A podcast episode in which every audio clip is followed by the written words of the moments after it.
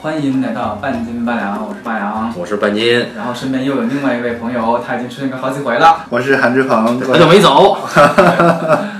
喜欢电影的朋友们都知道，最近有一部大片上映啊，就是去年那部《太平轮》的续集叫太平轮下啊漏，它应该叫《太平轮彼岸》才对，好吗？哦，请尊重一下，呃，吴宇森导演费尽心思啊想出来的一个片名。这片子呢是舞蹈是为这个片子筹划了很多年，嗯，他一直很想拍的一个题材。那其实呢，我是作为一个影迷来说啊，作为一个喜欢他的影迷来说你喜欢吴宇森啊？啊，当然了我觉得做这节目之前，我们应该相互先了解，够深入在一起做节目。啊，好明白，就是作为一个从小看吴宇森的电影长大的人来说，嗯，我虽然很支持他去拍他想拍的电影，但是我还是会有点遗憾，就是说他很早以前想拍的一些更加和他的经典的电影风格相匹配的那种电影，他没有去拍。我说的是什么呢？就是在差不多十多年前吧，就传出了消息说他想重拍法国导演梅尔维尔的著名电影《红圈》。啊，呃，班基先生，为何你的表情如此的狰狞？红圈是我可以列入我最喜欢的十大影片之一，啊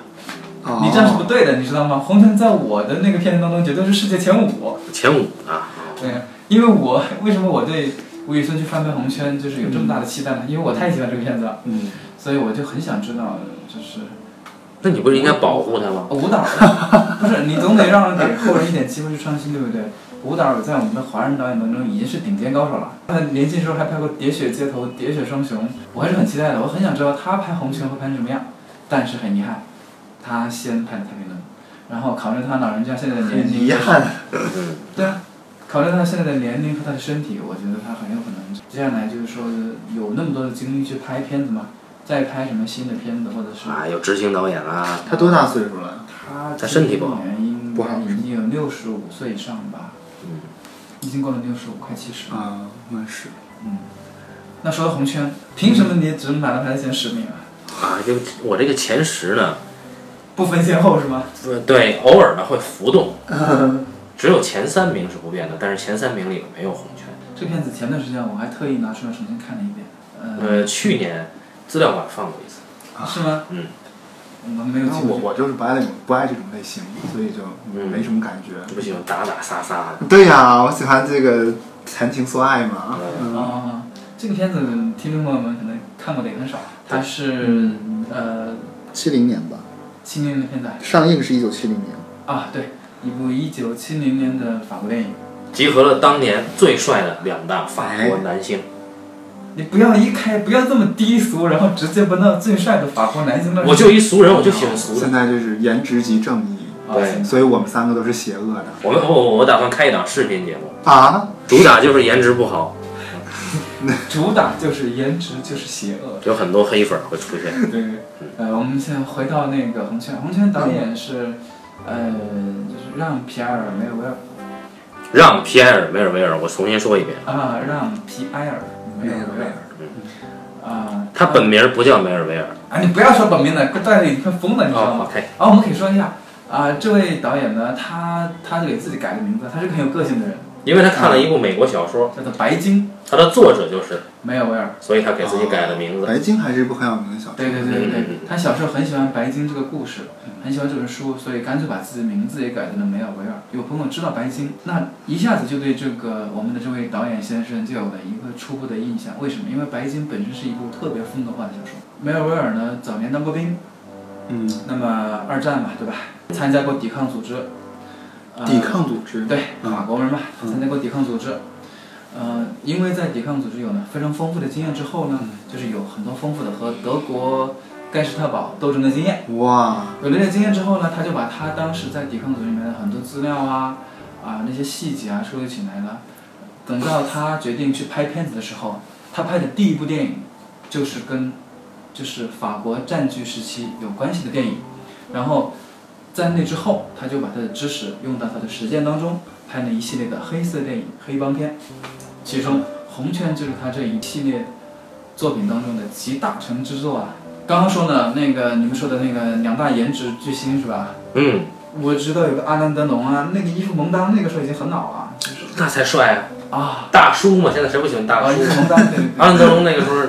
不啊，能算大叔，对对对，那还够不上。嗯、阿兰德龙就是老一辈的这个我们的中国对，民众们还是非常的熟悉的。中国万千女性的偶对像。对对，因为当年当年中法建交后不久，他的片子，因为中法建交很快那嘛，那中国法关系不错，嗯，他的很多片子都是做上影厂做意进来啊，然后放过。然嗯后他他和高仓健当时谁火呀？是这样的，分两派支持他的中国女性啊，啊，一派是喜欢浪漫范儿的那佐罗啊阿兰德龙嘛，啊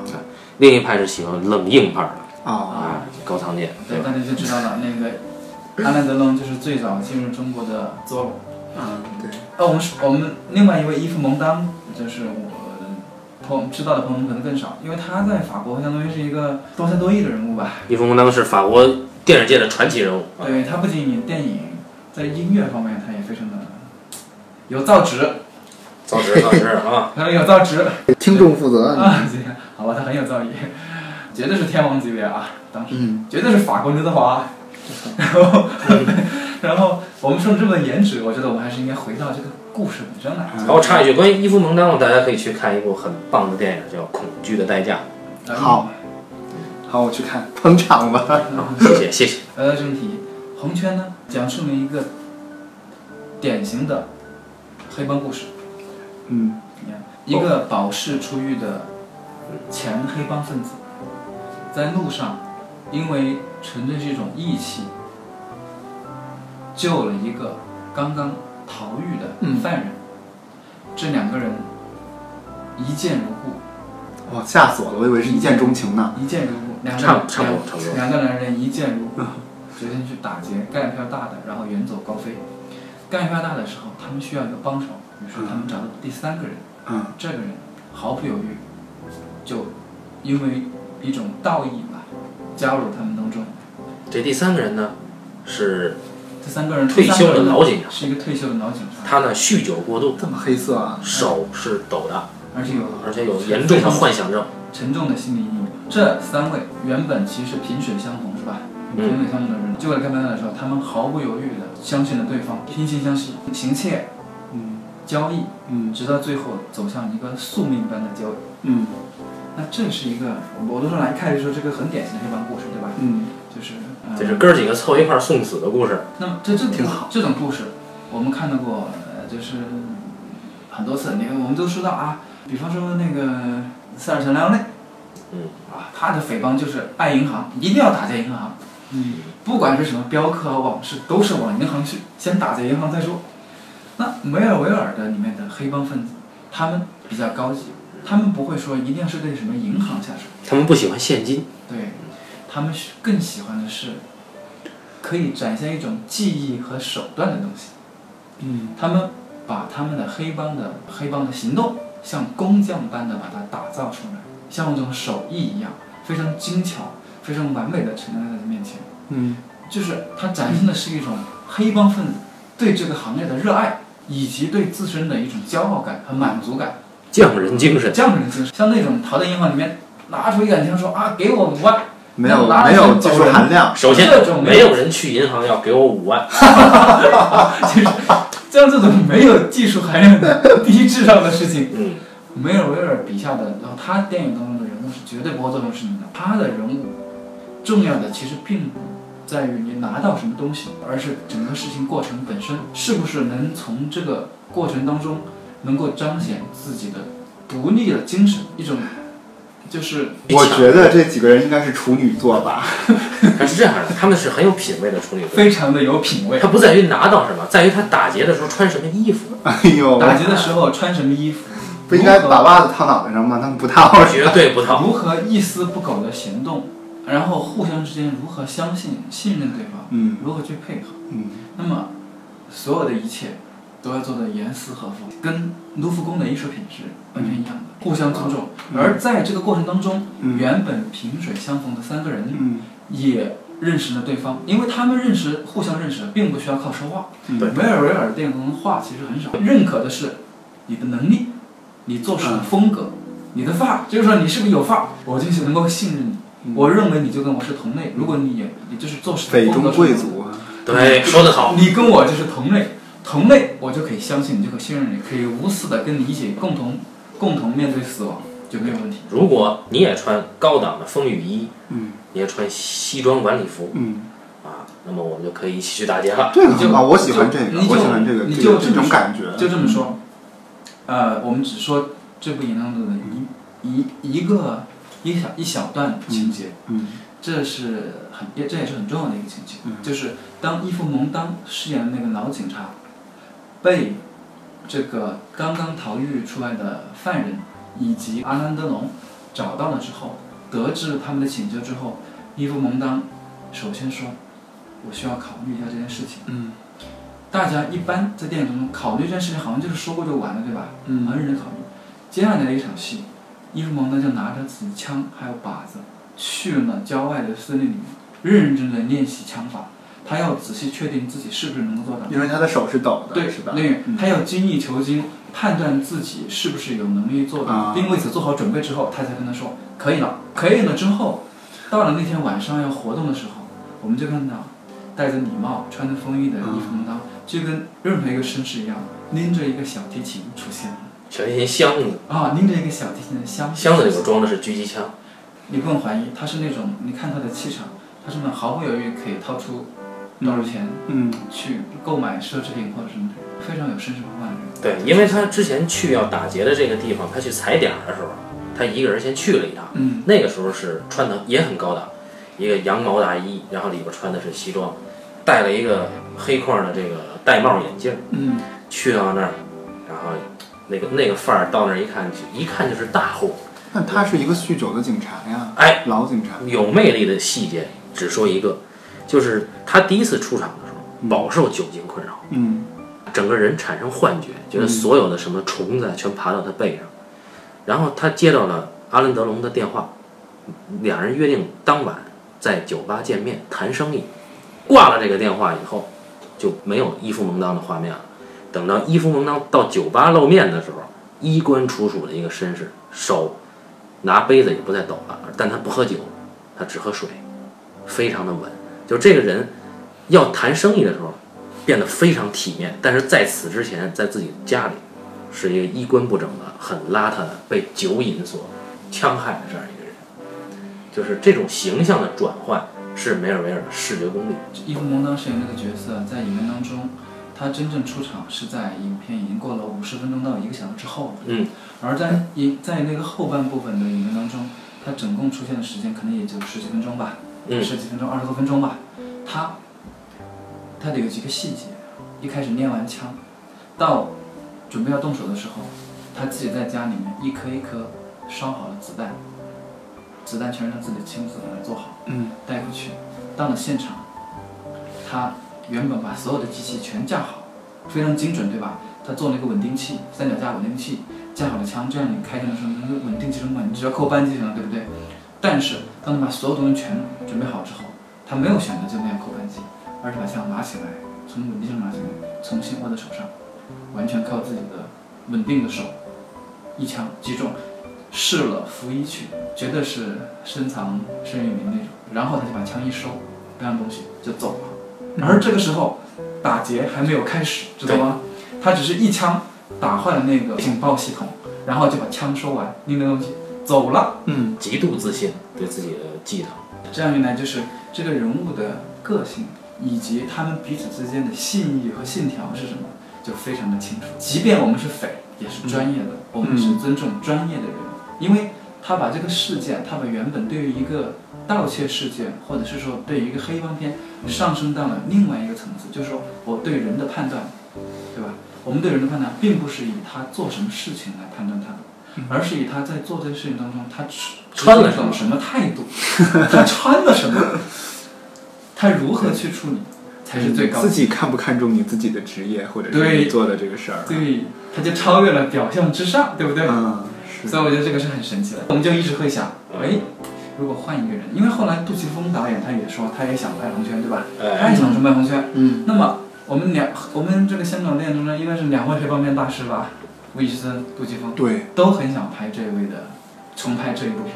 受梅尔维尔的影响呢，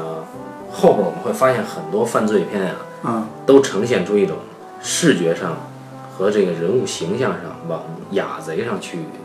表现的趋哦势，比如偷天陷阱啊、十二罗汉、十三罗嗯汉、十一罗汉，哎，类似这种片子太多了。但是实际上细究起来，梅尔维尔是把它做得最好，并且嗯是开拓者，也是雅贼是吗？你是？对对对。如果说是雅贼的话，那好莱坞那个三三四十年代那时候的黑帮片儿，他们其实也是西装革履，但是我但是可能确实是粗俗啊，就是肯定不是一个像那那像你们说的这种，这对，因为这几个人只有法国导演嗯才能把这个贼拍得很优雅。嗯啊，但是就当然，刚才我老说穿什么穿什么，其实你穿什么不是最重要的，嗯但是你长什么样子重要对吧？，只有伊夫蒙当那个脸那个身材才能把高领毛衣穿成那样，我一辈子都穿不了高领毛衣。我们回到红圈这儿，那呃，这个片子呢，就是去年还是什么时候在电影资料馆放过，对吧？嗯，也不知道就是看过的朋友们，嗯，在大荧幕上看是什么感觉啊？因为我们是一直很希望在大荧幕上嗯看，就一直没有机会。啊，我我觉得大荧幕上看，震撼也没有比它是因为它本身它是个小的大黑，因屏幕为它是个黑白片，对吧？不不彩色片，啊，这是彩片吗？哎呦我的妈呀 我一！直以为他哎呦我去！你们这聊的是真的吧？之前啊，是真的。但是是首先在大荧幕上，因为梅尔维尔其实在在这个片子里边有好多视觉设计就是为了大荧幕设计的。你比如说，呃，第一场不是有个逃犯逃走了吗？对，就为了抓这个逃犯，梅尔维尔用了很笨的一个导演的场面调度的方式，他让这个警察呀赞成一排一。个挨一个站成一排，布满了，就是那个那个长度相当于占满占据整个银幕的长，恨不能就是占满了草地，然后往前一步一步去探，就为了抓这个逃犯的踪迹。所以这个是纯粹是为了视觉表现，他在场面上有这种有这种感觉，就是大军压他境。是一个特别注重就是视听感觉的人，但是这个实际上是违背常识的嘛，就是如果我们是一般人想你去大规模搜捕，每个人之间要有间对隙对，然而他其实要的是一个造型感，他要的是个感觉，因为哎，他这是懂绘画的人。他其实就是其实还是他整体还是想把黑帮浪漫化，整没错个事件都没是错浪没漫错化的处理。对，都说吴宇森是暴力美学大师，实际嗯上这个黑帮浪漫的根儿在这儿。他呢本身是一个特别注重视听的人，因为他本身的话特别少，对吧？他本身话很少，嗯但是他不是一个喜欢用音乐的人，嗯，他用音乐用的特别的克制。那这个时候怎么办呢？画面就得足够精致，他非常讲究画面。我们就在在这个片子当中，像追逐那段戏是吧？就是那个逃狱逃出那个呃就是第一个逃犯，这个逃犯也是威尼斯影帝吧，很有名的一个演员。他是跳火车跑的，啊，对对嗯，他跳火车，从跳火车到后面追逐的一段戏，他都拍得非常的精致。路上有什么什么时候那个猎犬出现，然后那个什么时候过河，然后后面又有大大幅的那个就是大批那个车开过来，都是我们知道那肯定装的是巡警，对吧？骑的巡警过来，然后直升飞机，它就强度一点点升级，然后在画面上的感感就是景别也是一点点一点点放大的，非常非常注意这个。这个要是想知道的更多，就可以看一个访谈，就是他之前有一个嗯，忘了是电影手册还是哪个上面有过有篇文章，嗯是当曾当年很很久以前访问梅尔维尔的时候说的。嗯那是梅尔维尔在拍《影子部队》的时候，就是《嗯影子部队》。《影子部队》呢，第一个镜头是走过凯旋门，对不对？嗯，军队走过凯旋门。对。他为了拍那一个镜头，花了好多天时间，然后在清晨等那一段，为了要什么？要的就是一个军乐队，一排军人，横向从画面里面出发，穿过凯旋门，然后纵向走过来的整个过程，那种整齐划一的步伐。嗯，他为了那个就拍了好多这个规模感啊，因为一般情况下导演他不敢这么拍的，这个这个耗时耗费可不是闹着玩儿的，因为梅尔维尔的制片厂是他自己的，所以他想怎么拍就怎么拍，他自己家里非常有钱，所以人家拍得起啊。对，然后梅尔维尔他的第一部片子呢是《海的沉默》，嗯，是原本是一部就是小说，原本是有一个法国作家写那个小说，写了小说之后，他就说那个梅尔维尔想改这个东西，改了之后呢，就是人家不乐意，因为他第一部片子嘛，对不对？他第一次拍片子，那作家不乐意，说你呀谁啊呀，为什么要给你拍？不肯。然后他不管，他再先改，他把剧本改完发给人家看，人家说哇、剧本写这么好，然后就同意了。嗯，人家看剧本写的很好，而同意了。等到他最后把它拍完，那个作家就疯了，说没有想到，因为《海的沉默》是一个什么故事？讲的是一个德军军官住在一个法国绅士家中，那位老绅士呢家里有个有个女儿，嗯德军年轻的德国德军军官和喜欢喜欢上了这个法国女孩，但是你要知道那是德战时期对吧？这个爱情本身是对本身是有国仇很的纠结的，对吧？所以，所以海所谓海的沉默是什么？就是说，这个法国绅士父女俩始终是沉默的，他们一直不说话，用这种方式去无言的去对抗这位德军的同德军嘛。而这个德国军官不得不想尽办法去说话，一点点说话，一点点说。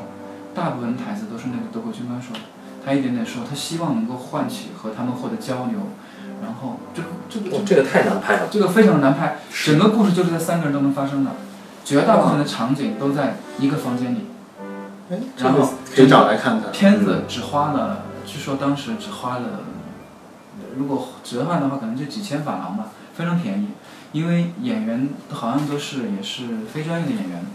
那这个片子拍完之后，当时轰动一时，古克多就找他了对，古克多是法国的大诗人，啊，法国的这个后现代主义的大师，对吧？嗯，是个诗人、导演，也好像还干点别的。对。 然后古克多就让他拍了《可怕的孩子们》，然后但是这个片子呢，因为梅尔维尔是个性很强的人，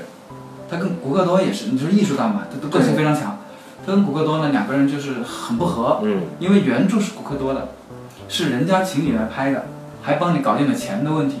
那么，嗯，作为梅尔维尔，你作为一个只拍了一部片子的人，你当然很感谢人家，对吧？你不能说太嚣张，好，但是呢，又跟那导演天性相违背，所以两个人就巴拉巴拉巴拉，最后给掰了。当然，这个片子拍出来完成度依然很高，水准就是水准，没得说，对吧？完成度依旧很高，但是梅尔维尔自己却一直就是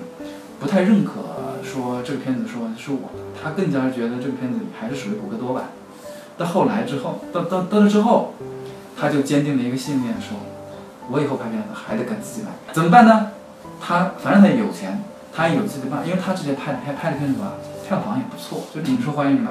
所以就干脆一心一意拍黑帮片，拍黑色电影。嗯可见法国人逼格之高。对，然后呢，有很大的黑帮片吧，你是说？对啊，啊然后所有的收支都是他自己来承担，嗯这样的话就没有人能管他，谁也管不了他，嗯所以他是很多人的偶像，包括嗯马丁啊还是谁吧，我忘了。新浪潮一代视他为父，嗯很多人把他当偶像的原因是什么呢？是因为作为导演，他真的是想拍什么就拍什么， 完全自由，没有制片人可以管他，他没有。有对钱能对搞他，成他自能，他能，他就是很多人心目中的那种独立制作的那种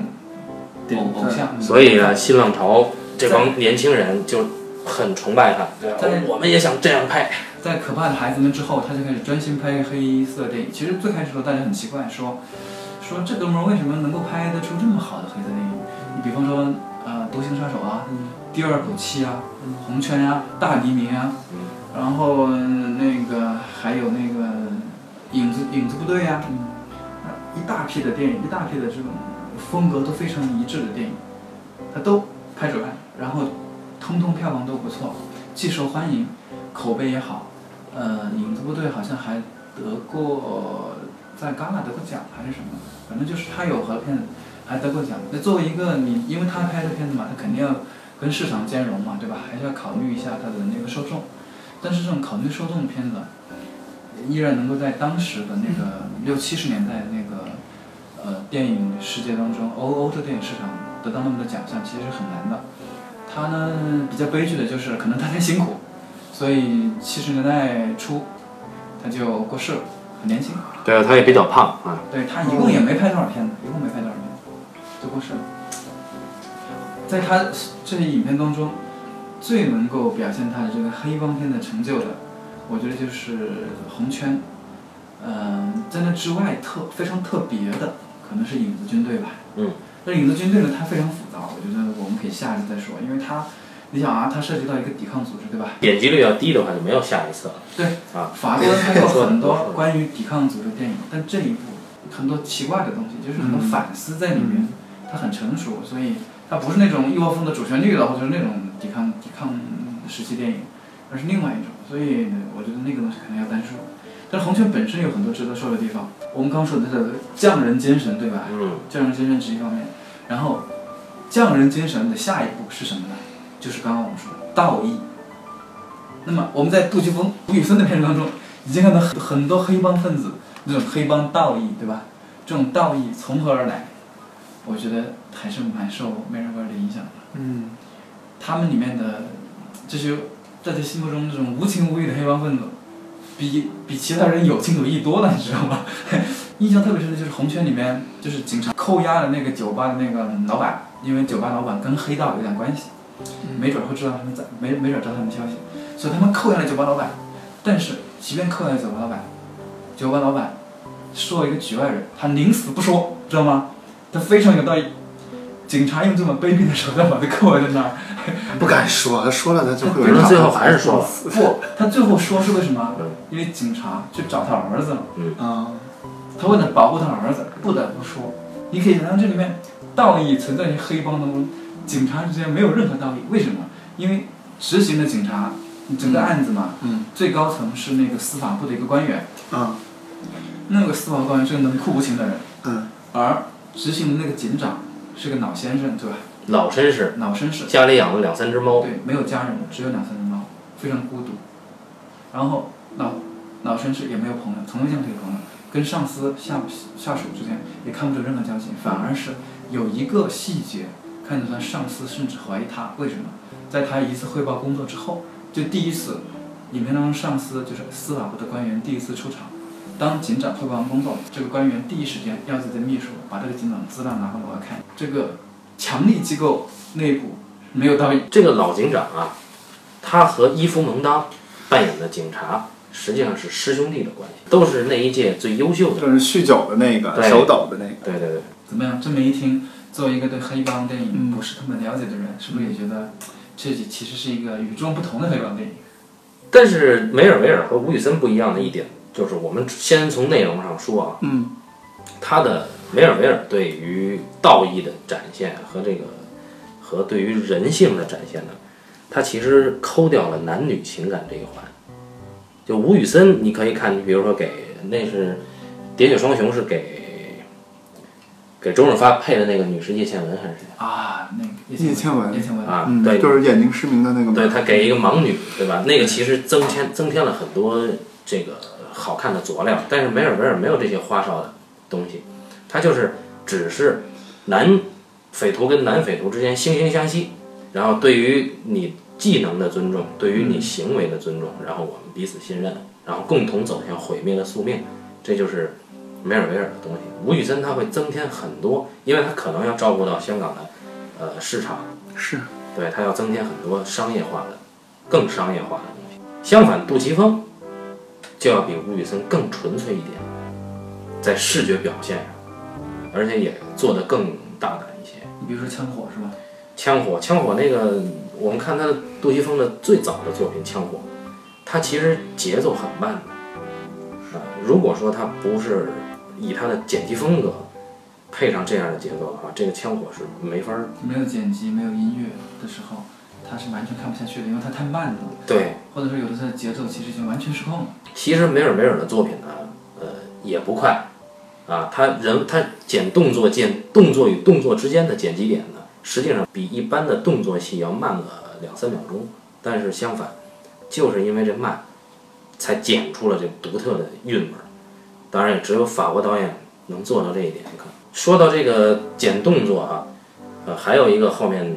比梅尔维尔晚不了多少的莱昂内，意大利导演塞尔吉欧·莱昂内，就是拍《美国往事》的那位导演。嗯他剪动作也有他的风格，也比较慢。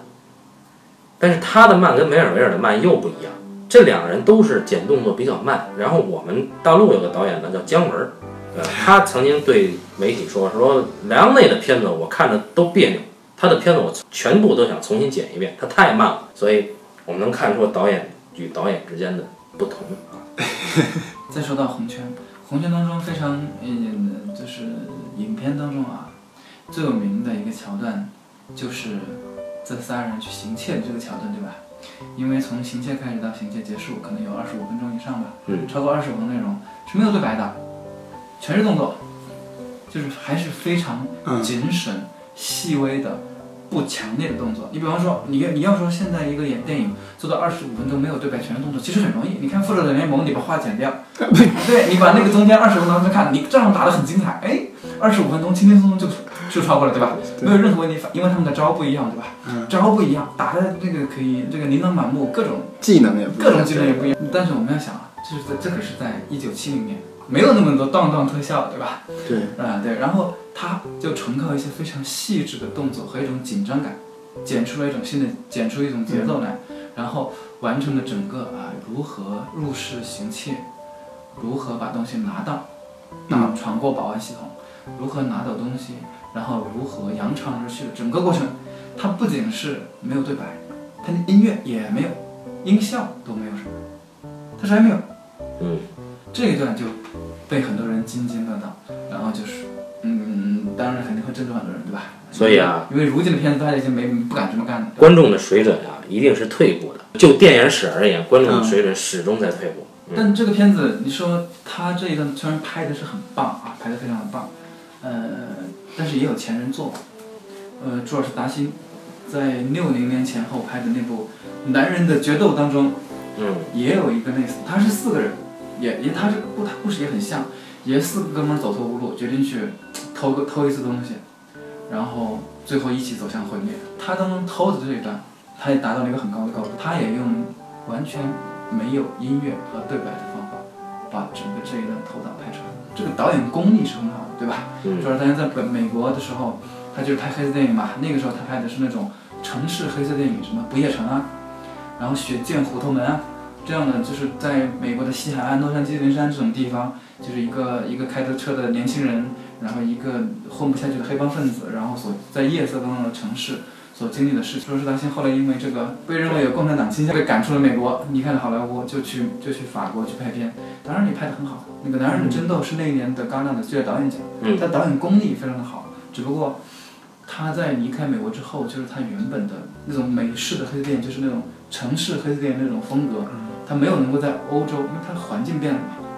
他没法一直承接下去。而且他的手法和节奏啊，并没有像梅尔维尔这么强的现代性。对，它的现代性不够，它依然是在呃当时的呃美国的黑色电影基础上，是吧？对在上面，只不过它的它的特点就是说，它把它的摄像机拿到了就是现实当中，就是拿到了实景里。当时很多电影是在棚里拍，对吧？对，它是拿出来，它有一种纪实性的风，它四十年代嘛，那个时候它已经有种纪实记录性的风格了，很纪实了。所以它有最开始它那种风格，然后它美北美就变了，缺了一种精致和优雅的味道。所以同样是这个呃拍黑色电影的前辈，嗯，那么他现在的就是影响或者是地位就肯定就是远远不如梅尔维尔了。嗯，对，而作为梅尔维尔中国的继承人啊，从题材也好，从视觉上也好，杜琪峰比吴宇森显然就更具有现代性，在视觉表现上，你这个而现代性指的是就是怎么？就是说解释一下，他的视觉节奏嗯可能会不太遵从于，呃，当代商业电影的视觉节奏，嗯它可能会刻意的慢。现代性是针对于当代嗯或者说过去已经习惯的拍法，嗯它有创新，嗯而这个创新是被未来承认的。你杜琪峰在吴宇森的基础上又进了一步，比如说他对雨战、雨夜里面的拍法，还有杜琪峰对如何把枪战动作拍好看。因为大家知道手枪之间的对决就是一搂扳机就一下，但实际上杜琪峰拍枪战是按照冷兵器时代的动作设计去拍枪战，让手枪之间的对决有一种时间上的张力，像武士片一样。啊，所以这是他的创举。啊，当然他有很过分的地方，比如说几个人拼手枪，把一扇门打飞，翻了十好几个翻儿，这个就很过分。但是我们不得不承认，杜琪峰的视觉创意实际上是走在吴宇森前面的。但是呢，也有一个就是他他这么做吧，在老一些的片子当中，就在他早期和一些片子当中，嗯嗯，还没有成熟的时候，显得非常有热情，就是很有力度。但到了后期呢，就会沦落成为一种大家明显觉得这装逼嘛，对吧？嗯炫技啊对，炫技装逼。会有但是你要弄回去看法国人，看梅维尔片子，你就没有觉得他是在装逼，嗯这很奇怪。你明、明明大家都是一样的穿的风衣，对吧？大家都一样穿着高领毛衣，对吧？大家都一样的钱，大家也都是匪，凭什么你丫、就那么酷，我就是他这装逼了？问题是脸呢，也可能跟那个演才是跟这个，故事本身有关系吧。如果事你故事太弱的话，对对对，对，终究还是故事有关系。你想，嗯，呃，因为梅尔维尔的就是影像的风格是完全绝非常非常一致和统一的，完成度非常的高。嗯啊、大部分的时候，呃，它都是一种偏冷一点色调吧，比较嗯压抑的一种。对他人都是孤独，而且没有着落。对对对对，这无个望我的记那得种很清楚。对，不管你是警察还是匪，嗯他的成功之旅，按道理来说，我们说哎呀，一个那么有钱的人，怎么会有这种世界观对呢？一个，像我们我们都我们能够理解说，你黑帮片当中，你的匪肯定是走投无路，一种无望的这种挣扎，对吧？很有魅力，这个认可。但是为什么在梅尔维尔电影当中，你警察也是那样？比方说那个大黎明，呃，还有那个安德龙，后来还给他演了一部什么名字我忘了，就是演的是那个、呃一个警察，安德龙演的那个警察。这回安德龙不是匪了，是警察了，警察去抓人了，变成了他。嗯，结果他演警察的时候，你会觉得这个警察他也是那种走投无路，你知道吗？黑色电影的主题就是这个。黑色电影在它这有一个变调，就是、嗯当然黑色电影过去就有一个宿命感、嗯毁灭感，一直是归宿就是毁灭。嗯，那么它只是把这个毁灭之前呢，让这个东西更华丽，它其实是低调的华丽。如果我们哎，看，其实这很贵族哎，你对想想啊，那你看视觉上那梅尔维些尔腐朽的老贵族们没就错在那没儿错都穷的不行了，当然他不穷了，但是也得华丽因为因为就是没落了。这个拍法呀，你看一个人是不是真的有格调，他不可能是这种浮夸的拍法。在梅尔维尔的细节里，视觉设计的细节，你会发现很多东西是很讲究的，但是他不是故意把这拍给你看。嗯，与此相对的，你比如说这个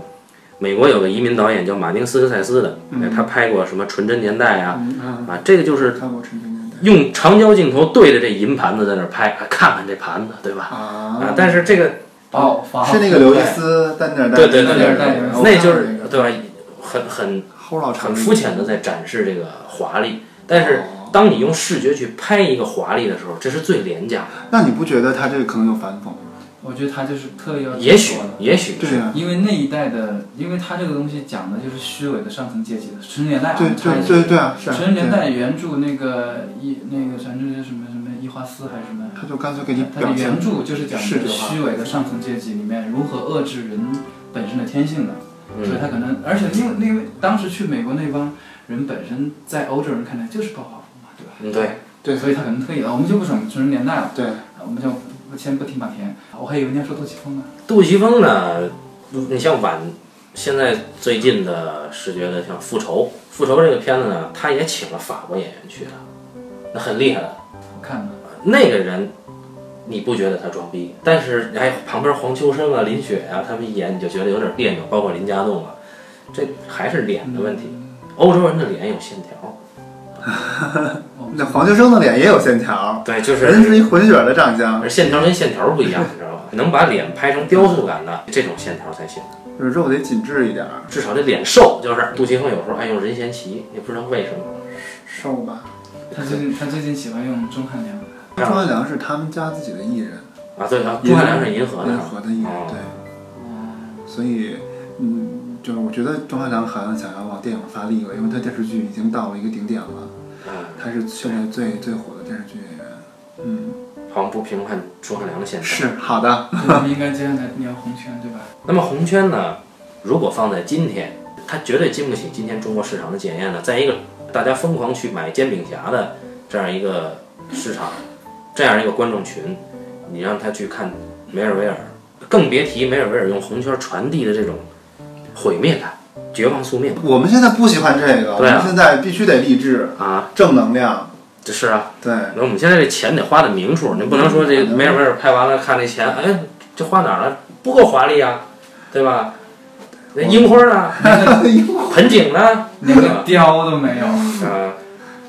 没有雕啊！这出去，你这有三个匪，你必须必须一人一雕啊，在走路上 对才有气场。有雪茄是吧？对对对雕，然没有后雕， 羊胳膊扑啦扑啦飞了，全是那大戒指，哎，对对对对，你没那个，你钱花哪儿了？请问啊，你几千万的预算呢拍的？制片人都不放过你。哎对啊，所以红圈儿它有它的时代特点，但是呢，这不代表当代没有导演追随它的步伐。比如说有一部影片啊获得了戛纳电影节的最佳导演奖，它的英文名叫《Drive》，翻译过来叫《亡命驾驶》。哎，这片子我看过，这个片子是非常棒的视觉节奏，这个片子的视觉节奏感直追梅尔，对我看它是因为大家都说 Ryan Gosling 对才看这部影片，也是一部黑色电影。对，啊，当然，呃，那个片子吸引我的地方，一开始是因为哥们儿是个俗人嘛，就是奔着凯瑞·穆里根去的。啊，哦凯瑞·穆里根在里边最美的就是那个片子，嗯，